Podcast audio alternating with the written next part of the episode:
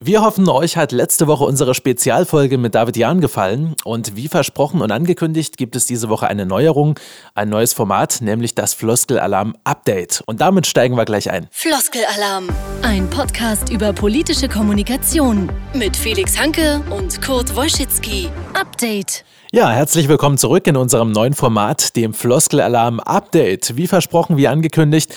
Und manch einer von euch fragt sich vielleicht, wo ist denn jetzt der Felix eigentlich hin? Äh, gehört das auch mit zum neuen Format, dass der Felix nicht dabei ist? Gibt es da den ersten Zwist im Floskelalarm-Team? Hat der Felix keinen Bock mehr oder hat der Kurt äh, sich abgesetzt oder nein? Keine Sorge, der Felix ist immer noch dabei, aber aus organisatorischen Gründen mussten wir diese Folge ähm, getrennt voneinander aufnehmen. Also der Felix hat mir seine ähm, Takes zugeschickt und ich ich nehme hier aus meinem Heimstudio auf. Aber natürlich äh, wird es trotzdem thematisch ganz normal weitergehen wie immer. Und Felix hat sogar eine ganz eigene Neurubrik dazu bekommen, nämlich Felix Aufreger der Woche. Das ist eine ganz spannende Sache, wo ich mich schon sehr drauf freue. Also bleibt dran. Erstmal geht es aber darum, was eigentlich letzte Woche los war. Die Top-Headlines der Woche. Da gab es einmal die Bürgerinitiative Deutsche Wohnen enteignen. Ja, ihr habt richtig gehört, so etwas gibt es tatsächlich. Äh, das ist äh, in Berlin eine Initiative, die angestoßen wurde von vielen Menschen, die sich zu Recht ärgern, dass die Mieten immer weiter steigen.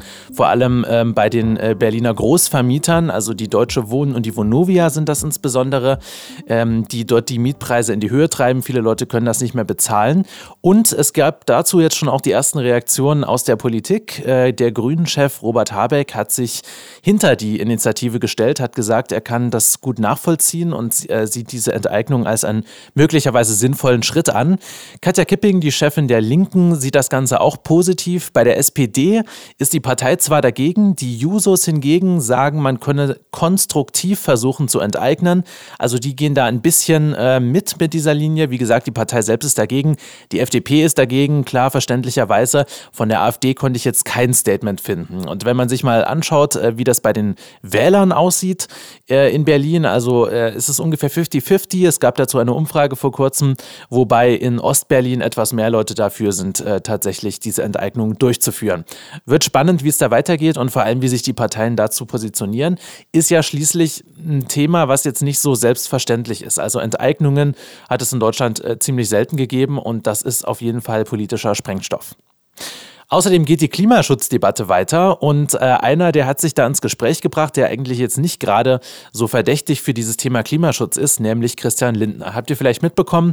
Da gab es diesen Tweet von ihm, ähm, dass man den Klimaschutz den Profis überlassen sollte und mit diesem Tweet tourt er im Moment durch Talkshows, durch Interviews und Zeitungen und erklärt, wie dieser Tweet denn gemeint war.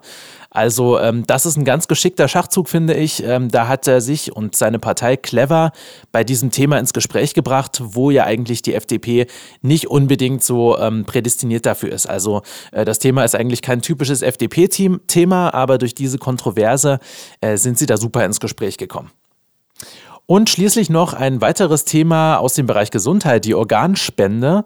Äh, das ist ein Thema, was immer mal wieder aufkommt. Jetzt gibt es darüber aber eine riesige Diskussion, denn der Gesundheitsminister Jens Spahn von der CDU, der möchte die sogenannte Widerspruchslösung einführen. Widerspruchslösung, das kennt ihr von E-Mail-Newslettern, das sogenannte Opt-out-Verfahren. Das heißt, man ist automatisch dabei, solange man nicht widerspricht. Ist vielleicht ein bisschen komischer Vergleich, aber damit kann man es einfach plastisch machen. Genau darum geht's. Man muss sich also nicht einwilligen, selbst Organspender zu werden, so wie das früher der Fall war mit dem Organspendeausweis, sondern man muss konkret widersprechen, dass man äh, kein Organspender sein möchte. Und ähm, darüber gibt es natürlich heftige Diskussionen. Ähm, äh, Jens Spahn ist da allerdings sehr nüchtern. Also ich finde, das Thema bearbeitet er ziemlich unemotional und eigentlich ziemlich sachlich und rational. Ähm, es gab einen ganz interessanten Auftritt bei Plasberg in der Talkshow vor kurzem, hat aber fair. Äh, kann ich euch mal ganz kurz einen Ausschnitt einspielen. Das ist ja die Freiheitseinschränkung. Zu sagen, du musst dich aber damit beschäftigen, du kannst Nein sagen, gar kein Problem. Aber wenn du nicht Nein sagst, gehen wir davon aus, dass du Organspender bist. Äh, und das ist ein, das bestreite ich gar nicht, ein Stück Eingriff in die Freiheit. Aber ich finde, es ist gerechtfertigt durch diese Situation, die wir ja gerade auch beschrieben bekommen haben äh, und die Folge, die das für die Betroffenen hat, die eben am Ende sonst gar keine Wahl haben. Ja, wie gesagt, spannendes Thema, da werden wir auf jeden Fall dranbleiben. Der Tweet der Woche. Der Tweet der Woche, das ist die Rubrik natürlich für unseren Twitter-Experten Felix. Wer kennt sich besser aus auf Twitter als er? Ich kenne keinen persönlich in meinem Umfeld und deswegen bin ich gespannt, was Felix diese Woche rausgesucht hat. Felix, worum geht's denn da? Unser Tweet der Woche kommt von Thomas Oppermann, dem SPD-Politiker und Mitglied im Deutschen Bundestag und auch Vizepräsident, der am 1. April getwittert hat, bin entsetzt über den Beschluss der Berliner SPD, Jugendoffizieren der Bundeswehr die Schulen zu verbieten. Die Bundeswehr ist demokratisch eine Parlamentsarmee. Die Soldaten verdienen unseren Respekt. Wer so einen Unsinn beschließt, sollte sich selbst von unseren Schulen fernhalten. Und dieser Tweet ähm, ja, konzentriert sich eigentlich auf einen Beschluss der Berliner SPD, der am 30.03. verabschiedet wurde. Da ging es darum, dass sie für ein äh, Werbeverbot ähm, plädieren, dass sozusagen Vertreter der Bundeswehr, sozusagen Jugendoffiziere nicht mehr werben sollen. Und das wurde damit begründet, dass es sich um militärische Propaganda und die Verharmlosung der realen Gefahr eines militärischen Einsatzes ähm, handeln würde. Und ähm, dann ist eine Diskussion auf Twitter entstanden und deshalb wollen wir diesen Tweet eigentlich mal so ein bisschen als Basis für einen politischen Diskurs nutzen, weil viele Politiker, auch der SPD, natürlich auch User sich daran beteiligt haben. Kevin Kühnert, der sich ja sehr, sehr oft zu, melde, zu Wort meldet, hat zum Beispiel getwittert, bitte Antrag lesen, jeder, jeder Schule steht es frei, auch die Bundeswehr so zu, zu sich einzuladen. Aber eben nach den Spielregeln des Beutelsbacher Konsens, Überwältigungsverbot und Kontroversitätsgebot. Was heißt Überwältigungsverbot? Das bedeutet in dem Sinne, dass der, die Lehrkraft in dem Sinne alle Schüler eigentlich die Möglichkeit geben soll, ähm, ja, sich selbst eine freie Meinung bilden zu können und halt nicht mit einem konkreten, äh, mit einem konkreten Meinung beeinflusst zu werden, sondern dass der Unterricht eigentlich so gestaltet werden soll, dass kontroversen Thema diskutiert wird, vielfältig beleuchtet wird und dass dann am Ende jeder sich selbst seine Meinung bilden kann. Ja, und das Thema ähm, hat sehr, sehr unterschiedliche Reaktionen eben auch äh, verursacht. Ähm, festzuhalten ist nur, dass das kommunikativ sehr, sehr spannend war, dass sich wirklich ein Politiker auch so offensiv zu Wort meldet und die eigene Partei kritisiert und man ja durchaus da, glaube ich, ganz klar entnehmen kann, dass er da seine eigene Meinung in den Vordergrund stellt und auch ja, die Debatte anstoßen will. Äh, wie man sich jetzt dazu politisch äußern will, das kann man sicherlich sehr breit diskutieren ähm, und äh, ist sicherlich auch in dieser, dieser Radikalität, die die SPD da formuliert, ähm, überzogen. Ähm, aber wichtig ist generell, glaube ich, dass man darüber diskutiert. Und ich fand es ein sehr, sehr schönes Beispiel dafür, wie Politiker auch Debatten anstoßen können und wie auch eine Debatte in den Netzwerken entstehen kann. Das bildet ja auch so ein bisschen den, sag ich mal, politischen Diskurs ab, dass eben Themen nicht einfach nur gesetzt werden, sondern dass äh, Themen auch, ja, äh, bevor sie auf einem äh, Parteitag oder Landesparteitag verabschiedet werden, diskutiert werden. Und ähm, das können in dem Sinne die User hier sozusagen, wer in den sozialen Netzwerken unterwegs ähm, ist, live miterleben und sich daran beteiligen. Ich fand es ein, ein, gutes Beispiel und, und fand es sehr transparent. Äh, ich weiß nicht, äh, was du davon hältst, Kurt. Ja, ich finde das super, wenn es innerhalb von Parteien auch Kontroverse und Diskussionen gibt, denn so bleiben Parteien erstmal im Gespräch. So wie es bei Rappern den Beef untereinander gibt, gibt es dann unter Politikern den Schlagabtausch auf Twitter.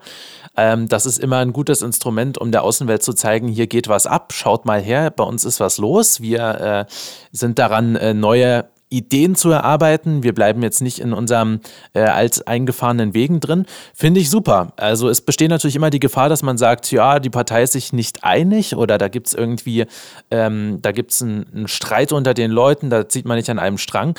Aber ich finde das nicht schlimm, weil ähm, es passiert viel schneller, dass Parteien äh, in der Bedeutungslosigkeit verschwinden, wenn sie einfach äh, zu bestimmten Debatten keine wirklich pointierten Punkte bringen und äh, äh, sich nicht im Gespräch halten können. Und durch solche parteiinternen Diskussionen, finde ich, geht das viel besser. Gerade bei der SPD, die ja wirklich im Moment äh, zermalmt wird von allen Seiten, weil gar nicht mal so richtig klar ist, ähm, wofür sie eigentlich noch steht und welche äh, Gruppe sie noch unterstützen möchte, beziehungsweise welche Wählergruppe sie ansprechen möchte. Also das kann auf jeden Fall nur äh, sehr fruchtbar sein in diesem Erneuerungsprozess auch und äh, ich finde das super. Felix Aufreger der Woche. Für den Aufreger der Woche müssen wir in die Ukraine schauen, wo der Präsidentschaftswahlkampf sich gerade in der heißen Phase befindet. Letzten Sonntag, am 31.03., gab es sozusagen die erste Wahl. Und ähm, ja, es hat sich so ein bisschen ein Zweikampf äh, abgezeichnet zwischen dem amtierenden äh, Ministerpräsidenten Poroschenko, der 16 Prozent geholt hat, und seinem Herausforderer, ja, dem äh, ehemaligen Schauspieler oder auch Kabarettist kann man sagen, Zelensky, der äh, 30 Prozent geholt hat. Und diese beiden Personen ähm, gehen jetzt, wie das äh, Wahlrecht vorsieht, in eine Stichwahl am 21. April.